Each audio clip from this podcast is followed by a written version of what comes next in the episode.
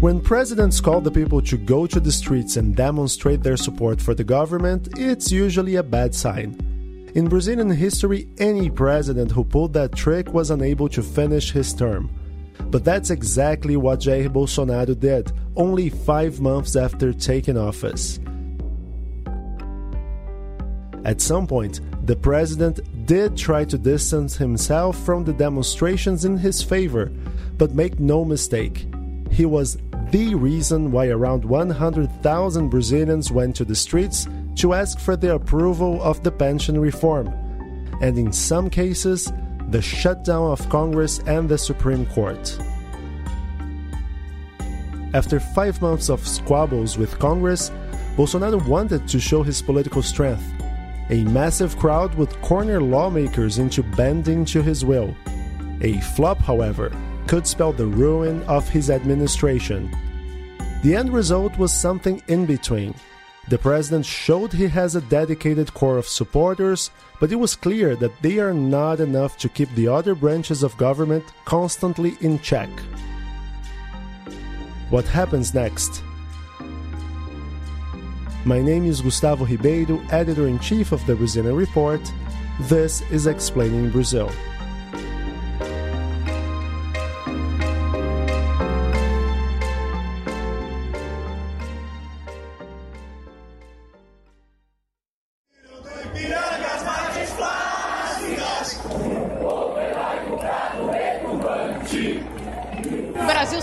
Corrupção.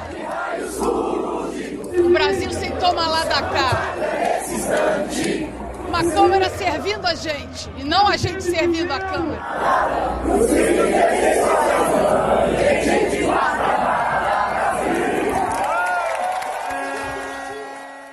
Ewan Marshall, welcome back. Hi, Gustavo. So, there were demonstrations in 156 cities across the country. Yeah. We usually see demonstrations against the government, not in its favor. I mean, by definition, that seems weird. So, can you help me explain why we saw people marching to show support for the sitting government? Well, it's definitely a strange concept, especially when we're so early into the president's term. But as we know, the Jair Bolsonaro administration has been in what seems to be an apparently endless war with Congress. He's struggling to get anything passed, and he sees his priority agenda getting stalled in the hands of lawmakers. And also, after over a million people protested against the government's education budget cuts on May 15th, so very recently, Bolsonaro reckoned that he needed a show of strength. And so he decided to call upon his base, bring them to the streets. You attended, as a reporter, the demonstration on Paulista Avenue in Sao Paulo. So, first of all, for those who aren't familiar with the city, can you tell us a little bit about where the protests took place and why Paulista Avenue is the go to spot for demonstrations? Well, so Paulista Avenue is, these days it's probably one of the most famous streets in Brazil. You would probably say it is the center of what is modern São Paulo.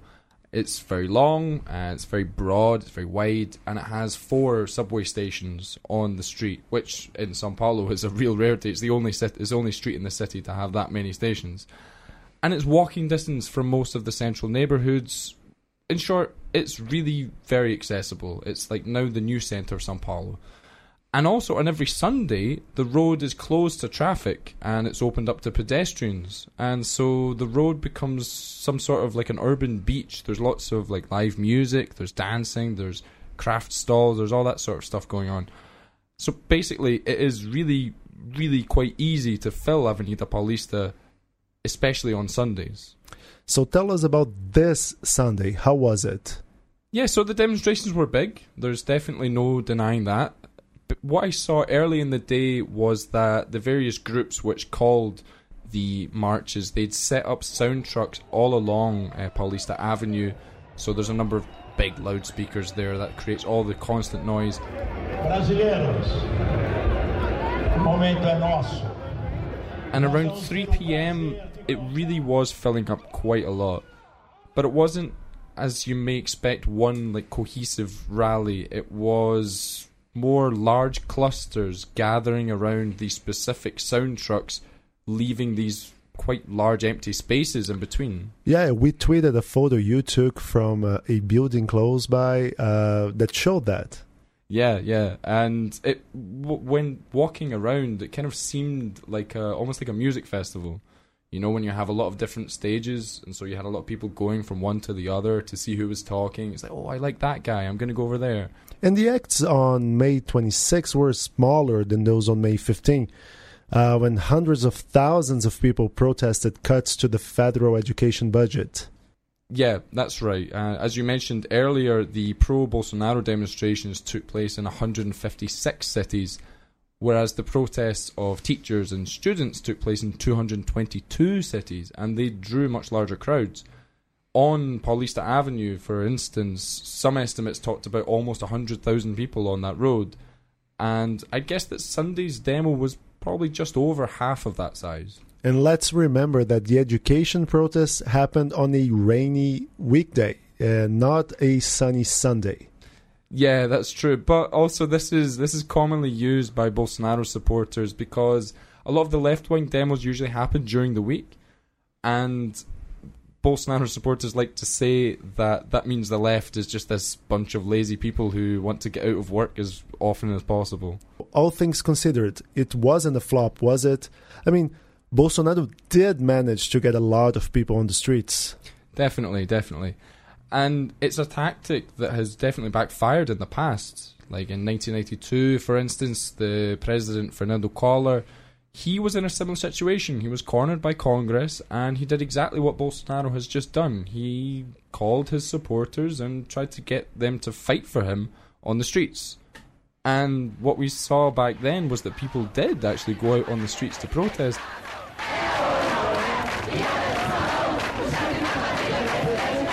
but they were actually marching to get rid of Fernando Collor, which is exactly exactly what happened. And that's not the case now. You know, as you said, the Bolsonaro he did manage to show some strength on Sunday. And that's important because in Brasilia uh, there were congressmen already openly talking impeachment. Yeah, and so early into his administration, that's really quite incredible that we've already even had mentions of a possible impeachment. But I expect these talks to quieten down for a bit, at least for now. Um, on Tuesday, there was talk of the president possibly signing a pact with the legislature and the judiciary to ensure that the pension reform will be approved. And I mean, Bolsonaro, with these demonstrations, he showed that if Congress does want to get rid of him, he's not going to go down without a fight. Uh, unlike Dilma Rousseff in 2016, was you know she was a sort of a passive actor to her impeachment process. And what were the people on the streets asking for? What was the atmosphere like out there? Well, first thing to mention is that there was a lot of different demands. Everything, you know, it wasn't a it wasn't a homogenous protest in that sense. But there are a few common demands. The most popular ones involved support for the government's pension reform, as we've already mentioned a couple of times already, and also the defense of Justice Minister Sergio Moro, who is seen like a some sort of like Superman against corruption by literally in Brasilia there was a an effigy of him dressed as Superman. Yeah, exactly. And so Sergio Moro, he's about to have uh, Brazil's money laundering enforcement agency taken away from his uh, responsibility. And so that was one of the most popular demands that, you know, give this agency back to Sergio Moro. And of course, there was plenty of support for Jair Bolsonaro. But besides that, you also saw a lot of criticism for the Supreme Court.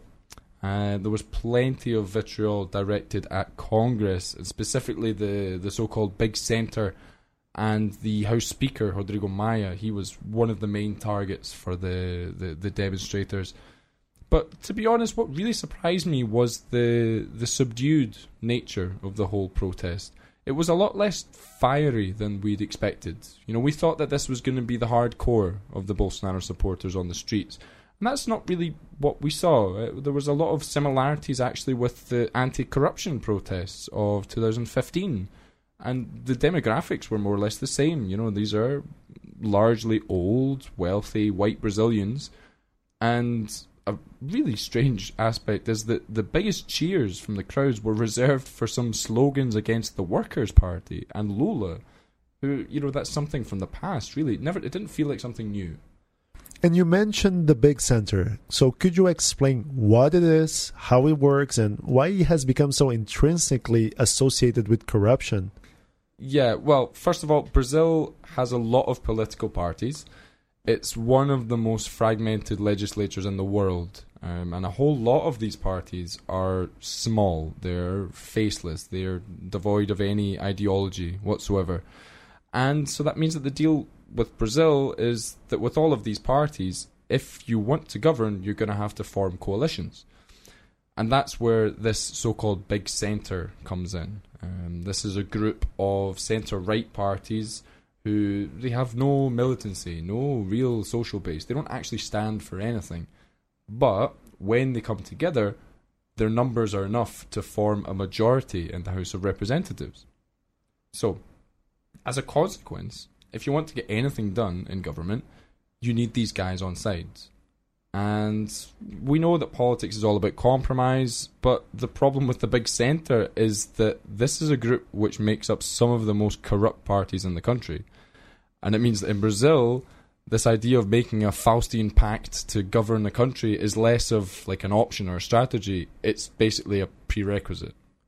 So we live tweeted the protests and we showed their radical face. I mean, people not only calling for the big center to get its act together, but for the actual shutdown of Congress altogether and the Supreme Court shutdown too. And some even call the Army, the Navy, and the Air Force the true legitimate three branches of government in Brazil.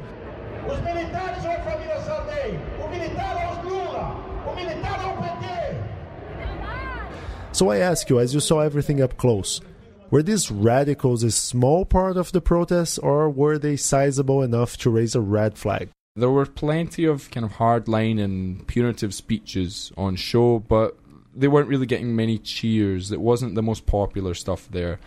Probably the most radical idea, which had like any real amount of purchase amongst the protesters, was the right for citizens to bear arms and also like the expansion of police violence. This this old mantra in Brazil that you know good criminal is a dead criminal, that sort of thing. Which you know that's that's very popular amongst that group of protesters.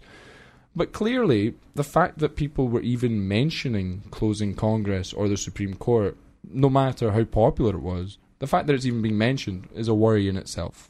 Those who read the Brazilian report on a regular basis know that political tensions are peaking right now with Congress stalling on the government's agenda and trying to create a sort of de facto parliamentarian system. Do you think Sunday's protests tipped the scales in one side or the other? Uh, no, like really, it's just more of the same actually, because this this administration has been in this constant state of chaos ever since it began, and I mean, this is our second podcast, which is related to some sort of serious institutional crisis hitting the Bolsonaro government and he's only been in office for five months.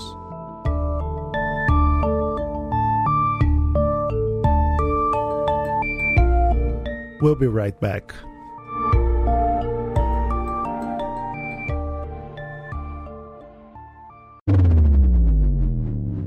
Ponto Futuro Rio is the B2B conference about technology for decision makers. On June the 5th, in Rio de Janeiro, 25 speakers from Brazil and abroad will get together to discuss how technology transforms businesses and society. The theme for this year's edition, the third already, is Augmented Humanity, or amplifying human abilities through technology and how this transformation shapes new relations and calls for adaptation. For more information, go to Futuro, that's future with a no at the end, rio.com. Futuro rio.com. Substantial number of people in Brazil uh, kind of expected or, or you know, claimed to, to predict that Bolsonaro would uh, moderate, uh, you know, upon, you know, becoming president because, you know, he would figure out that things, you know, are different, uh, you know, in governing as opposed to campaigning. This is Felipe Campante, Bloomberg Distinguished Associated Professor at Johns Hopkins University. Uh, but I always thought this was, a, a, a you know, a very misplaced hope uh, in that a figure like Bolsonaro can only thrive with polarization, right? So the only reason that he is where he is is because of this extreme polarization that leads you know, a, a certain segment of uh, the population to reject, uh, uh, you know, their political, politically opposing side, let's say, uh, uh, very fiercely, and that's that's the only thing that he has, basically, right? So I think, from a broad perspective, the demonstrations and the role that Bolsonaro himself and sort of his, uh, you know, social media, you know, army, so to speak, uh, played on uh, calling for this demonstration and kind of trying to to to feed the the the, the demonstration that we saw on Sunday, I think that's uh, very much in line with that strategy for polarization. So I think, uh, as far as the outcome of that, I think they basically kind of reinforce this pattern. So they were not big enough that they were political game changer in any way, but they weren't small enough either that they would reveal some extreme weakness. So I think it's basically, uh, uh, you know, kind of both sides of the political spectrum kind of hardening uh, in their positions, and the game is going to be is going to be played in the middle. Back in October, Brazil elected a far right president to go along with a pretty conservative Congress.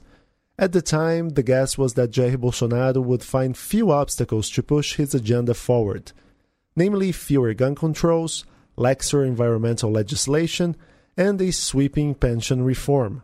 But everyone's guess was wrong. Jair Bolsonaro has refused to negotiate with parties, equating negotiations with horse trading and corruption. He even said that the last two presidents who played ball with Congress have found themselves locked in jail cells, referring to Lula, who's in prison since last year, and Michel Temer, who had two very brief stints in jail in April and May. Will lawmakers be more receptive to the president's agenda now that he has called for protests? Well, I think, you know, they are in a position of strength because, in some sense, like the the the government needs them more than sort of the other way around, in the sense that like the government has uh, uh, an agenda that it needs to, to I mean, it needs to to to accomplish certain things, and of course, pension reform, sort of first and foremost, and it needs Congress to do that. So so Congress and the Centrão and Rodrigo Maia are in, in, in a strong position for that.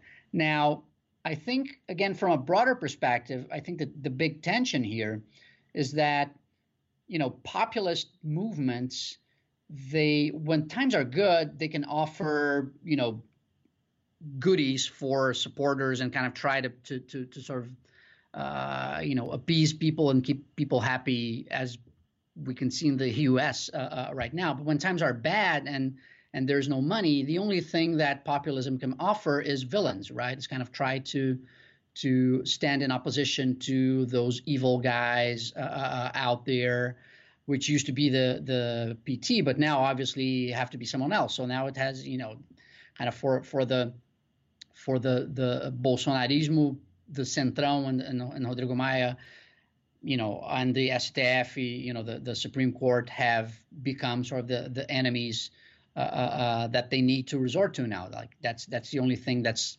that's available to them since there's no money. Students and teachers protested on May 15th and have scheduled new rounds of protests for May 30th. Is there a chance of us entering a state of constant turmoil? I mean, I recall what happened in 1992 when we had a series after series after series of protests to unseat the president. I mean, it's really hard to think by analogy with uh, whatever happened, you know, 27 years ago or, or however many years uh, uh, uh, uh that was. But what I think uh, is the thing to look at, you know, in, in, sort of in the in the aftermath of the the first uh, uh, uh demonstration or set of demonstrations on the 15th, and now kind of leading into the next uh, later this week, is to see, you know, if it kind of breaks beyond sort of the usual. Uh, sort of the, the, the third of the population that is, you know, really opposed to, to, to Bolsonaro. And I think there were indications that there was something of that sort, that in some sense it was like, it was not sort of like the usual suspects. And I think that is due to the fact that, you know, basically that's a movement in response to an actual sort of policy debate that is going on now, right? So like the the, the education cuts, which are kind of part of a, a of a broader uh, scenario of scarcity or of, of lack of money that then was sort of weaponized by this uh, uh, you know extremist administration to kind of try to to go after their uh, uh enemies, real or imagined. Uh, but I think there's something a lot more with with more potential in that sense for growth, right? Because I think there's it's something that is responding to what's going on now, as opposed to kind of a, a, a reactive movement that I think was a little bit more kind of like of the uh, uh, of the Bolsonaro's supporters, kind of in in response to the to the earlier demonstrations, and uh, still kind of stuck uh, uh with some old older refrains that Uh, are a little bit more backward looking, I think, than uh, uh, than you know the other the, the protests from the other side. So I think um, it's still hard to tell where this is going to go, whether it is going to really evolve into something bigger. But I think there is the potential because, again, it's kind of uh, uh more of a forward looking or at least kind of a present looking response as opposed to something kind of more reactive and, and, and a little bit more backward looking, even if it's looking backwards to a past that is that is still pretty recent. There have been talks of impeachment in brazil and it seems oddly early for that. Political predictions are always dangerous, especially in Brazil, but do you think there's some risk of him not finishing his term? It's not uh, uh, uh, for nothing that that there is this that people are talking about it, right? I mean, I think there's a clear sense that things can't go on like this. Uh, so like something something has got to give. And what I've found striking actually is how Bolsonaro sort of in in in, in his this this sort of bet on polarization he somehow managed to start alienating, uh, uh, uh, you know, important segments of of the military, right, and especially at the, at the sort of the, the, the, top brass of the military, which you know are are obviously still on board, but but you know clearly uncomfortable uh, uh from all that we can hear, uh, and I think that does not bode well for for for the prospects of his you know long term uh, future uh, as president. So, you know, I think, let's put it this way I think there is a really non negligible chance that he won't last until 2022, kind of in the way that has been behaving. Jair Bolsonaro is often compared to US President Donald Trump, and many look at North America to say, well, everyone was talking about impeachment and Trump is still there. That is a fair comparison, with a major caveat, however. Impeachment is not a taboo in Brazil, not like it is in the US. The Americans have come close to impeaching two presidents, but have never actually done it. Brazil, on the other hand, has seen two of its last five elected leaders unseated by Congress. By no means this is neither a prediction nor a defense of Bolsonaro's ousting. We're just pointing to the fact that turmoil has become the Brazilian institutional normality.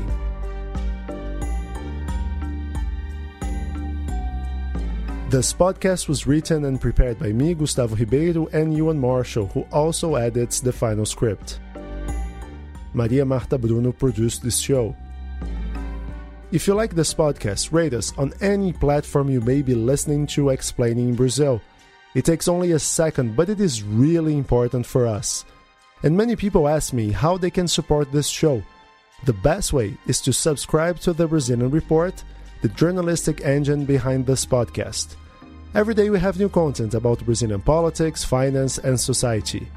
We've also got exclusive newsletter services if you want to be briefed about what's going on in Brazil before starting your day. Subscribe now for a free trial and enjoy all of our content for 7 days. And it is really free. You don't have to submit any credit card information whatsoever. Just go to brazilian.report slash subscribe. You can also follow us on Facebook and Twitter our handle is at Brazilian Report. That's all for now. See you next week.